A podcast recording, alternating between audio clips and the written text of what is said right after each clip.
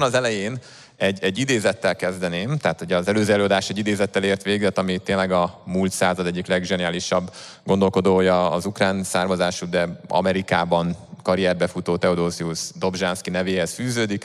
Ez egy másik uh, híres és nagyon eredeti gondolkodója, hát leginkább az elmúlt évszázadnak, ugye tavaly halt meg uh, Richard Levontin, um, és majd mindenki eldönti, hogy a Richard Levontin hasonlósága az utána következő Rózsalajoshoz az konvergens evolúció eredménye, vagy pedig valami egyéb okra fogható. De minden esetre Levontin volt, aki borzasztóan érdekes eszéket írt, és az egyikben az egyik, ami szerintem nagyon fontos megfigyelése az volt, hogy amikor ugye tudománykommunikátorként beszélünk jelenségekről, vagy akár kutatóként próbálunk megvilágítani nehezen érthető dolgokat, akkor természetesen metaforákhoz nyúlunk. Mert metaforákhoz nyúlunk, mert csak így tudjuk átadni embereknek azt a tudást, amit, amit felfedezni vélünk a kísérleteink során.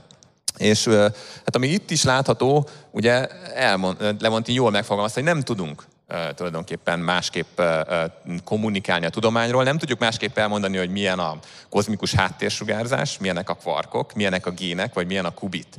Tehát ezek a dolgokhoz ehhez metaforákat használunk, ugyanakkor a metaforák használatának van egy inherens veszélye. Tehát, hogy a metaforáink fogjaivá válhatunk, és egy idő után inkább a metaforáról beszélünk, arról a dologról, amit hasonlítani próbálunk az általunk leírt jelenséghez, és nem ar magáról a jelenségről. Tehát minden metafora tökéletlen, és ezeket a tökéletlenségeket, hogyha nem vesszük észre, ha nem tartjuk fejben, akkor, akkor hát bizony a metaforáink ugye egyre inkább problematikussá válhatnak abból a szempontból, hogy hogyan akarjuk megérteni azt a bizonyos jelenséget fejlődés biológusként valahol ugye nem az ókori görögöknél fogom most elkezdeni, de azért a, ugye az egyik legnépszerűbb eh, vitánál, amit a fejlődés biológia történetében e, talán e, számon lehet tartani.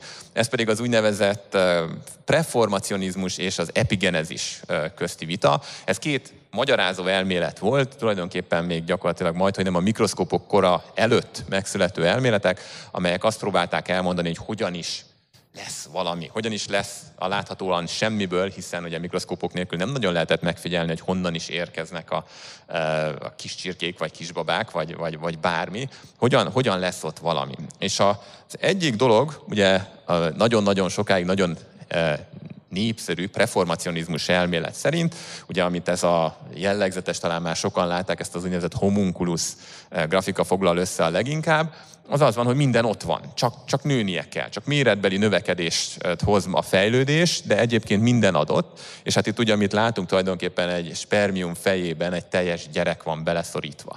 És ugye hát ez egy végtelenített sorozat, tehát hogyha ez egy fiúgyerek, akkor az ő spermiumének a fejében majd az ő utódjai, stb. stb. Ez nem zavart senkit, mert hogy azt gondolták, hogy ez, ez nyilván egy, e, e, hát egy magyarázati lehetőség. És ezzel állt szemben az úgynevezett epigenezis nézete, amely, amely arról szólt, hogy, hogy itt tulajdonképpen egy valódi olyan fejlődési folyamatról van szó, ahol egy sejtből lesz több sejt, és több sejtből még több sejt, és ezek a sejtek különböző hát úgynevezett mintázatoknak, jelátviteli mintázatoknak köszönhetően valamilyen sorsot fognak felvenni, valamilyen irányban differenciálódnak, és ennek a következménye lesz az, hogy végül egy háromdimenziós lény fog létrejönni a folyamat végén. És hogyha a, ezeket a könyveket megnézzük, amelyek a biológia történetéről szólnak, akkor igazából azt fogjuk találni, hogy teljesen egyértelmű, hogy az epigenezis az nyert, hogy a preformacionizmus az meg eltűnt, ugye göcögünk is rajta, hogy milyen vicces ez az egész homunculus elmélet. Azonban az igazság az, hogyha a metaforáinkat kezdjük el vizsgálni, leginkább azokat, amelyeket genetikusok használnak arról, hogy hogyan is történik a fejlődés, akkor ez egyáltalán nem ilyen egyértelmű. Nagyon sok olyan metaforánk van, amikor a genetikai információról beszélünk, ami kifejezetten reformacionista nézeteket fog hát elénk tenni. Az egyik ugye, amit nagyon gyakran olvasunk a genomról, hogy az egy tervrajz, de ugye, hogyha elgondoljuk, hogy mondjuk lenne egy tervrajzunk az ezer éves sólyomról, és abból ezerszer akarnánk legyártani az ezer éves solymot, akkor azt várnánk, hogy azért az ezerszer kb. ugyanúgy néz neki. A másik lehetőség, ugye, amit nagyon gyakran olvasunk, hogy a genom az egy utasításkészlet, egy kódkészlet. Ugyanakkor, ha belegondolunk, bárki, aki írt már programot, hogyha lefor, lefuttatom százszor a programot, akkor azt várom, hogy százszor, hogyha jól megírt programról van szó, körülbelül ugyanazt az eredményt kapjuk. És hát amiről most itt prób- beszélni próbálok a következő néhány dián, az az, hogy ez nem ilyen egyértelmű. Sőt, inkább ezek lennének a furcsaságok, tehát a biológiában ez a kiszámíthatóság, az az, ami, ami a kevésbé várható, ami, ami a furcsább. És éppen ezért ugye korábban már a Kubitra is írt eh, cikkekben is próbáltam amellett kardoskodni, hogy a, e, szerintem a recept sokkal hasznosabb metaforája lenne annak, hogy mi is az információ, ami a genomunkban található, mint a tervrajz, vagy pedig a kód.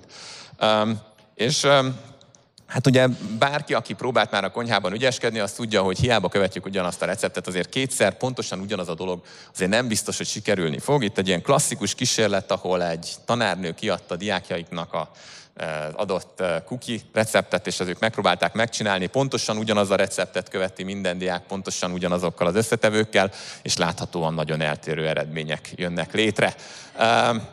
Hát és ez, ez Szerintem ez közelebb áll ahhoz, amit a biológiában tapasztalunk, amit a biológiában látunk, és ugyanígy tehát van egy receptünk, ami a genomunkban van, de amikor az megvalósul ez a recept, azért abban nagyon-nagyon különböző dolgok lesznek. És hogy mennyire stohasztikus a dolog, vagy mennyire véletlenszerű, mennyire változatos egy része ennek a recept megvalósításának, az nyilván nagyon függ attól is, hogy milyen szervet nézünk. Tehát ugye például, hogyha növekvő csontokat nézzük, akkor valamennyire véletlenszerű, hogy itt a különböző növekedési zónákban hány osztódás van, de azért ez egy elég jól szabályozott biológiai folyamat. Tehát van véletlenszerűség, de nem túl nagy. Ezt a véletlenszerűséget egyébként ki is tudjuk mérni, mikor például azt vizsgáljuk, hogy ugye a magasságnak a genetikai háttere milyen. A, ennél sokkal nagyobb a véletlenszerűség, amikor az agy fejlődését nézzük. Tehát az agy fejlődésében eleve ugye rengeteg-rengeteg sejtről van szó, ezek közül a sejtek közül sokan nem ott születnek, ahol végül ugye, részeivé válnak az agyi hálózatoknak, hanem valonnan nagyon messziről fognak bevándorolni. És ezek a vándorlási folyamatok, ezek mind-mind ugye valamennyire kódolva vannak, hogy milyen gradiensek mentén, milyen molekulákat követve, hogyan fognak ezek a neuronok vándorolni, de azért nagyon nagy a véletlenszerűség. Tehát szinte biztosan mondhatjuk, hogy kétszer ugyanúgy, ugyanazt a sejtre ugyanazt a vándorlást nem nagyon tapasztalhatnánk. És hát ugye a másik dolog pedig ez a ugye minden idők egyik leghíresebb neurobiológus, a Ramon Cajal ábrán is talán jól látható, hogy iszonyúan divers ezeknek a, az idegsejteknek, ezeknek a neuronoknak a kinézete. Nagyon-nagyon furcsa és, és összetett nyúlványzatot mutatnak, ami megint csak valamennyire kódolt folyamat, de aminek a végleges kialakulása megint csak egy, egy bizonyos fokig véletlenszerű mechanizmusokon is alapul. És hát ez az az ok, ami miatt általában is elmondhatjuk, hogy azok a tulajdonságaink, amelyek ilyen-olyan mód, módon az agyban vannak kódolva, fejben dől el, azoknál különösen nagy jelentősége van a fejlődési folyamatnak, és különösen alulértékelt ennek a fejlődési folyamatnak és ennek a stoaszticitásának a szerepe, amikor ezekről beszélünk. István már említette előttem az iker kísérleteket, és tényleg az iker kísérletek minden genetikus számára a legérdekesebb kísérletek, hiszen kvázi klónokból klónokat tudunk összehasonlítani, tehát az egypetéjű ikrek azok elvileg a genetikai anyaguk az tökéletesen megegyezik, itt mindig lehet kis csillagokat tenni, meg, meg, meg ilyen lábjegyzeteket, de azért fogadjuk el, hogy, hogy többé-kevésbé azonos.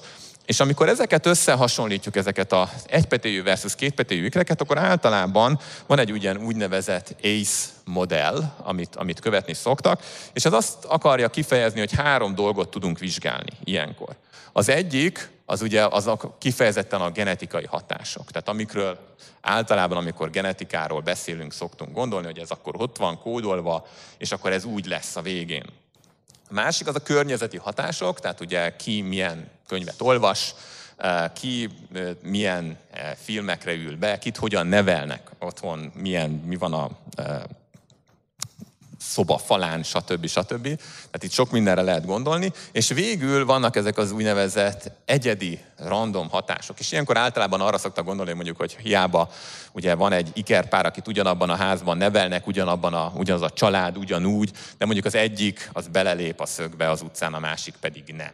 De hát ugye ez az egyik lehetőség nyilván olyan egyedi hatásokra, amelyek nem azonos módon fognak érni egy ikerpár mindkét tagját. De a másik, és ez az, amit ebben remélem, hogy egy picit mindenkit elgondolkoztattam, hogy bizony a fejlődési folyamat során hiába ugyanaz a hát, recept próbál megvalósulni a két uh, uh, ikerben, nem pontosan ugyanaz a dolog fog létrejönni. És ezt azért látjuk, hiába nagyon hasonlítanak külsőre ikrek, főleg, hogyha a viselkedésbeli dolgokat is uh, uh, figyelünk, akkor láthatjuk, hogy nem egymás tökéletes klónjairól van szó, hanem főleg az idő előhaladtával egyre jellegzetesebb különbségek írhatók fel. És ennek következtében is elnézést itt a színek azok megvicceltek engem, vagy legalábbis nem engem, de a kivetítőt mindenképpen. Az látható, hogy ugye, hogyha ezt a három dolgot felvetítjük különböző jellegekre, és az egyik jelleg az az magasság lenne, a másik pedig a balkezesség, a harmadik pedig a homoszexualitás, ami ugye az előadás sorozatunk témája, akkor milyen arányban felelősek ezek a különböző dolgok azért, hogy ezek kialakulnak? És a, hát a magasság az például tipikusan egy nagyon-nagyon erősen genetikailag kódolt dolog. Tehát látható, hogy 87% az mindebbe az A kategóriába esik bele, tehát majdnem minden, amit a magasság esetén különbségeket látunk, az tényleg a gének fogják meghatározni. Azért nem tökéletesen, van itt azért egy 4% C, meg egy 9% E is, tehát van véletlenszerű, stoasztikus dolgoknak is valamilyen szerepe, illetve hát van valamennyi környezeti hatás, tehát ugye nyilván, hogyha a magzat az mondjuk egy olyan anyában fejlődik, aki éppen éhezik, ott azért a fejlődési folyamat is valamennyire sérülni fog, és ezért ennek később hosszú távú hatásai is lesznek. Azonban a másik két esetben, ugye hát a balkezesség, illetve a homoszexualitás, ami leginkább egy kognitív funkcióként azonosítható, ott bődületesen nagy ennek az E komponensnek a mennyisége. Tehát balkezesség esetében ezt 80-83 százalékra becsülik, eh, míg a homoszexualitás esetében pedig 65 százalékra. Tehát, hogy nagyon-nagyon sok minden, amit itt látunk, az tulajdonképpen valahol ebben a fejlődési folyamatban fog eldőlni. És erről a dologról már egy kicsit István is beszélt, amikor megemlített olyan géneket, amelyek ugye például a homoszexualitáshoz kapcsolhatóak. Itt ugye látható ez az öt gén, amit ő is említett, ez egy óriási mintahalmazból jött ki. Kékkel vannak azok a gének jelölve, amelyek a balkezességgel vannak, jelöl, vannak kapcsolatban. Ebből néhány tucatot ismerünk, de még ezek együttesen is csak nagyon kis mértékét fogják meghatározni annak, hogy mennyire genetikai adottságról beszélhetünk. És ez leginkább azért, mert hogy ugye ezeknek a vizsgálatoknak a hátránya, hogy olyasmit keresünk, ami minden emberben, aki mondjuk balkezes, vagy azok közül legalábbis nagyon sokban ott van. És nem biztos, hogy minden egyes genetikai dolog, vagy genetikai változás, ami, ami meghatározó lehet az adott jelleg szempontjából, az ilyen. Az nem biztos, hogy ott lesz mindenkiben. Az lehet, hogy eléggé egyedi lesz. És ez az, amit ma gondolunk, hogy nagyon sok minden az egyáltalán nem általános, hanem ilyen egyedi változatoknak az összessége, sok ezer, akár tízezer ilyen változatnak az összessége fog egy-egy tulajdonságot valahogy majd meghatározni. Ugye, hogy ez az evolúció fénye, az, az, az mennyire, mennyire egy, hát hogy is mondjam, ez egy reflektorfény, vagy mennyire szórt fény. Tehát mennyire tényleg úgy magyarázhatunk meg valamit, hogy annak evolúciósan egy nagyon erős értelme van, és mennyiben úgy magyarázhatjuk meg, hogy az evolúció az hozott anyagból dolgozik, és megpróbálja a legtöbbet kihozni az adott helyzetből. És megint egy másik nagyon híres Richard Levontin idézetet tehettem volna ide fel, de helyette inkább csak elmondom, hogy Levontin úgy próbálta ennek a Dobzsánszki féle idézetnek a, eh, hogy mondjam, a határait feltüntetni, hogy azt mondta, hogy próbáljuk elképzelni, hogy elmegyünk Velencébe, és bemegyünk a Szent Márk katedrálisba, és felnézünk a mennyezetre, és megnézzük, hogy milyen eh, képeket látunk ott. És az egyik dolog, ami feltűnhet, hogy itt ezekben a háromszögletes kis részben tökéletesen odaillő kis festmények vannak. És gondolhatjuk azt, hogy mennyire jó, hogy ezeket a festmények hogy ezeket a festményeket ugye direkt úgy építették ezt az egész dolgot, hogy ezek a, ezek a kis rajzok ide beférhessenek. Um, hogy hát erre jött létre tulajdonképpen az építmény, hogy ezek a tökéletesen odaillő rajzok, ezek ott lehessenek, festmények ott lehessenek. És hát ugye ez egy csalóka dolog, mert ezek a kis háromszögletes dolgok, ezek a timpaninak, ezek azért vannak ott, mert strukturálisan ott kell lenniük. Különben nem tud állni ez a kupola és utólag belefestettek valamit, hogy ne legyen egy díszítetlen elem a kupolában. Tehát ez egy két nagyon különböző megközelítés, és a Levontin arra próbál utalni, nagyon sok minden, amit arra azt gondoljuk, hogy hát ennek biztos, hogy van valami erős evolúciós értelme, az tulajdonképpen az evolúció próbált valamit kezdeni egy olyan helyzettel, amiben belecsöppent. És egy nagyon jó példa erre, ugye, hogyha elgondoljuk a szemünket, és talán ez mindenkinek megvan a gimis anyagból is, hogy a retina, ugye, ahol a fényérzékeny sejtek vannak, az egy nagyon bonyolult ö, szövet, nagyon sok rétege van, és hát az emberi szem esetében az a tulajdonság figyelhető meg, hogy azok a sejtek is itt pirossal vannak jelölve, amelyek elvezetik aztán az információt ezekből a fényérzékeny sejtekből, és az agyba fogják eljuttatni, azok tulajdonképpen a fénynek az útjában vannak. Sárgával vannak azok a sejtek, akik érzékelik a fényt. És így látható, hogy hát ennek az elrendeződésnek az a hátrány egyrészt, hogy a fény az át kell haradjon mindig a későbbi elvezető sejteken, tehát ugye valamennyi fény ki is fog szűrődni ezeken keresztül, illetve hogy amikor ezek a sejteknek a nyúlványai kilépnek a szemből, ott keletkezik az úgynevezett vakfolt. Ott van egy része a szemünknek, ahol nincs fényérzékeny sejt, ahol nem tudunk látni. Mert pedig ez nem egy olyan eh, hogy mondjam, struktúra, amit csak, amit csak így lehet eh, elképzelni. És erre jó példa, hogy a fejlábúak esetében, ahol szintén egy úgynevezett ilyen kameraszem van, tehát lencse és mögötte egy fényérzékeny szövet, ott nem így valósult meg, hanem ott valóban a fény útjában legelőször a fényérzékeny sejtek vannak, és utána jönnek ezek az elvezető sejtek. Tehát úgy tűnik, hogy gerincesek esetében inkább az evolúciónak nem volt választása, hanem valamit kezdenie kellett azzal a helyzettel, hogy a fényérzékeny sejtek azok kicsit beljebb vannak, és ezt próbálta később felhasználni. És hogy hát hogyan tudjuk ezt ugye komplex tulajdonságokra valamennyire adoptálni, ezt a fajta gondolkodást, amit itt ezzel a Szent Márk katedrális festményeivel Levontin próbált nekünk mondani. Nagyon röviden, mivel az idő már így is nagyon véges, a, ugye a balkezesség esetében egy lehetőség, és ezt hangsúlyoznám, hogy csak lehetőség, és egy hipotézis, amit vizsgálható, de az lehet, hogy megfigyelhető ugye az ember evolúciója során, hogy a beszédnek a központja az kifejezetten ugye a bal agyféltekében lokalizálódik. Ez nem teljesen világos, hogy miért történt így, de ez egy elég jól megfigyelhető folyamat. És hát ugye legtöbben jobbkezesek vagyunk, és hát olyan az agyunknak a húrozás, hogy az azt jelenti, hogy a kezünknek az irányítása, a jobb kezünknek az irányítása az a bal agyféltekében dől, dől el. És hát az egyik dolog, ami megfigyelhető, és egy nagyon érdekes korreláció, hogy azokban az esetekben, ahol valamiért a beszédközpont nem egyértelműen a bal agyféltekére koncentrálódik, hanem jobban elmosódik a két agyfélteke között, ott sokkal gyakoribb a balkezesség megjelenése. Tehát itt mondhatjuk azt, hogy valamiképpen a kommunikációnak a bal agyféltekébe való áthelyezkedős, áthelyeződése, a kommunikációs központnak oda kerülése, és a miértekről fogalmam sincs, okozhatta azt, hogy kialakult egy domináns kezesség, egy jobbkezesség, és leginkább azért, mert itt most a mikrofonnal kevésbé tudom, de nagyon sokan ugye gesztikulálnánk, tehát a kezünknek a használata is a kommunikáció egy eszköze. De visszatérve ugye itt a fő témára, hogy a homoszexualitás esetében mi lehetett az a timpanin, amiben bele kellett festenie az evolúciónak. Itt nagyon röviden beszélnék arról, hogy ugye hogyan is történik a nemi determináció a fejlődés során, és ebben kulcs szerepe van az úgynevezett tesztoszteron receptornak, ami különösen az állkapcsos gerinceseknek a fejlődés, az evolúciója során megjelenő molekula.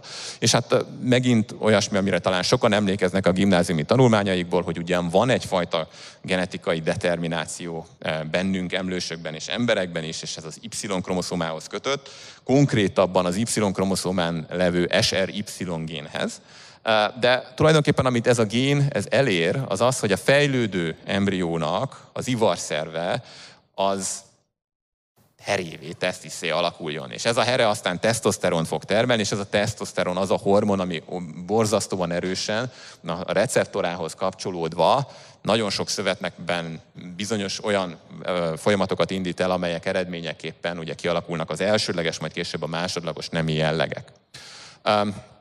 Ha megnézzük tipikusan ugye tankönyvi ábrán, hogyha a fiú és lány magzatokban hogyan is változik ennek a tesztoszteronnak a koncentrációja, akkor látható, hogy fiú magzatokban nagyon magas, az első és a második trimester határán aztán egy picit lejjebb csökken, és aztán később igazából majd a pubertás idején fog majd megnőni. Na most az az érdekesség, hogy azok a folyamatok, amik ugye hozzájárulnak ahhoz, hogy a külsőleg jól látható nemi jellegek hogyan alakuljanak ki, azoknak valamiféleképpen kongruenseknek kéne lenniük azokkal a folyamatokkal, amelyek a belünk levő viselkedéseket is húrozzák. És ez az agynak a fejlődése, eh, az különösen erős ebben a második és harmadik trimester határán. Most, hogyha a tankönyvi ábrát nézik, ott is nagyon szépen elkülönül ugye a, a fiú és lány utódokban, hogy mi a tesztoszteron szint. A valóság azonban az, hogy itt egy kicsit azért már összemosódó dolgok vannak. Tehát, hogyha megnézzük egyedi e, e, fejlődő magzatokban, hogy milyen tesztoszteron szintet mutatnak, akkor bizony lesznek olyan lány magzatok, amelyeknek magasabb a tesztoszteron szintje, mint fiú magzatoknak. Tehát pont abban a kritikus időablakban, amikor a viselkedésnek a húrozása zajlik, nem teljesen egyértelmű, ugye, hogy a fejlődő embrió végül is milyen nemű. És hát a, hogy ez mennyire fontos, ez a tesztoszteron szint, ugye a tesztoszteronnak a hatása erre a nemi viselkedésre, azt eh, különböző emlős kísérletek mutatták ki, tehát ugye fejlődő egerekben, hogyha lány, eh, tehát nőstény egerekről van szó, és tesztoszteront eh, adunk nekik, akkor ők kifejezetten ilyen hím, agresszív hím magatartást fognak felvenni, míg hogyha fejlődő hím embriókat kasztrálunk, ezért ugye nem lesz tesztoszteron termelő szövetük, ők pedig kifejezetten nőstény viselkedési mintázatokat fognak később mutatni. Most ez ugye egér, mennyire érdelmezhető ez emberre? Hát eléggé, ugyanis van két olyan hát nevezzük betegségnek, két olyan eh, kondíció emberekben, amelyeket megfigyelhetünk, amelyek jól korrelálnak ezzel a megfigyeléssel. Az egyik az úgynevezett androgén inszenzivitás szindróma, aminek eredményeképpen a tesztoszteron receptor nem fog kialakulni, így aztán a szövetek nem tudnak válaszolni a tesztoszteronra, és hát ezt nevezzük még tesztikuláris feminizációnak is, amikor hiába alakul ki a fejlődés elején eh, egy tesztis, egy here, az abban termelődő tesztoszteron ugye nem fog nagyon semmire hatni, mert nem lesz ott a receptora. És az ilyen személyek, és itt ugye Odil látható egy belga modell, aki, aki maga is ebben a hát ennek a kondíciónak az egyik elszenvedője, te kívülről teljesen női jellegeket fognak mutatni, és az ilyen személyek esetében azt látható, hogy az ő vonzódásuk is a saját ugye, mondjam, elsőleges nemi jellegeiknek megfelelő. A másik nagyon érdekes ilyen eset, az az úgynevezett kongenitális adrenális hiperplázia, bonyolult kondíció, vagy bonyolult betegség. A lényeg az, hogy a mellékvesekéregnek a megnagyobbodása miatt több tesztoszteron fog termelődni ezekben a nőkben is például. És hogyha azt lehet megfigyelni, hogy annak arányában, hogy mennyi tesztoszteron jön létre bennük, annak alapján minél több a tesztoszteron ezekben a nőkben, annál gyakoribb az, hogy homoszexuális magatartást mutatnak. Tehát itt megint csak azt láthatjuk, hogy valahogy a tesztoszteron szint mindenképpen nem csak az elsődleges nem jellegek megjelenésére van hatással, hanem arra is, hogy milyen magatartást fog valaki mutatni.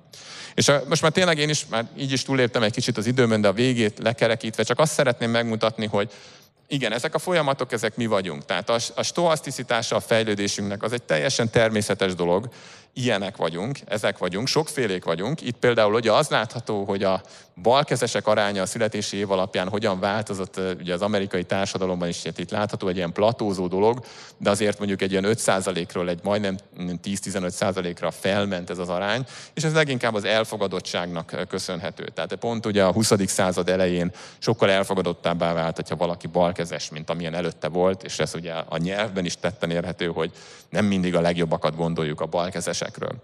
Valami hasonló dolog figyelhető meg itt ugye a homoszexuálisok arányában is, és hát itt a, ez a monoton növekedés, ez gyakorlatilag biztosan kizárja azt, hogy itt genetikai okról legyen szó. Tehát eleve itt minden évben látunk valami növekedést, egy genetikai okra visszavezethető valaminél ott generációnként láthatnánk növekedést esetleg. Tehát semmiképpen sem ezt. És hát, hogy ez mennyire így van, hogy ez a stoaszticitás természetes, szerintem azt jól mutatja Kramolin Gyula, Tolna megye tiszti főorvosa 110 eh, eh, évvel, pontosabban 112 évvel ezelőtt eh, papírra vetett néhány sora, ami a Jászi Oszkár által szerkesztett 20. században jelent andó meg. Hát ugye ő már akkor azt mondta, hogy nem csak mi, akik e kérdéssel foglalkozunk, de a közvélemény is egész sorát ismeri olyan értékes személyeknek, akik e fogyatkozás hírében állnak. Valóban nem kellene a magyar törvényhozásnak bevárni, amíg esetleg nálunk is valami közismert egyéniség napfényre kerülő botránya nyitja fel a maradiak szemét, és egy ilyen per kártékony szenzáció győzi meg őket arról, hogy valaki nem okvetlenül züllött és elvetemült, hanem minden tekintetben érdemes, jeles, sőt kiváló ember is lehet, ha mindjárt a fogyatkozásban szenved is. Az erkölcs persze berzenkedik az abolicionista gondolattól, de az erkölcs csak hallgasson, mert éppen és főleg a nem életterén sokkal relatívebb valami, mint sem, hogy bátran beneadhatná a derekát az újabb megismerések előtt.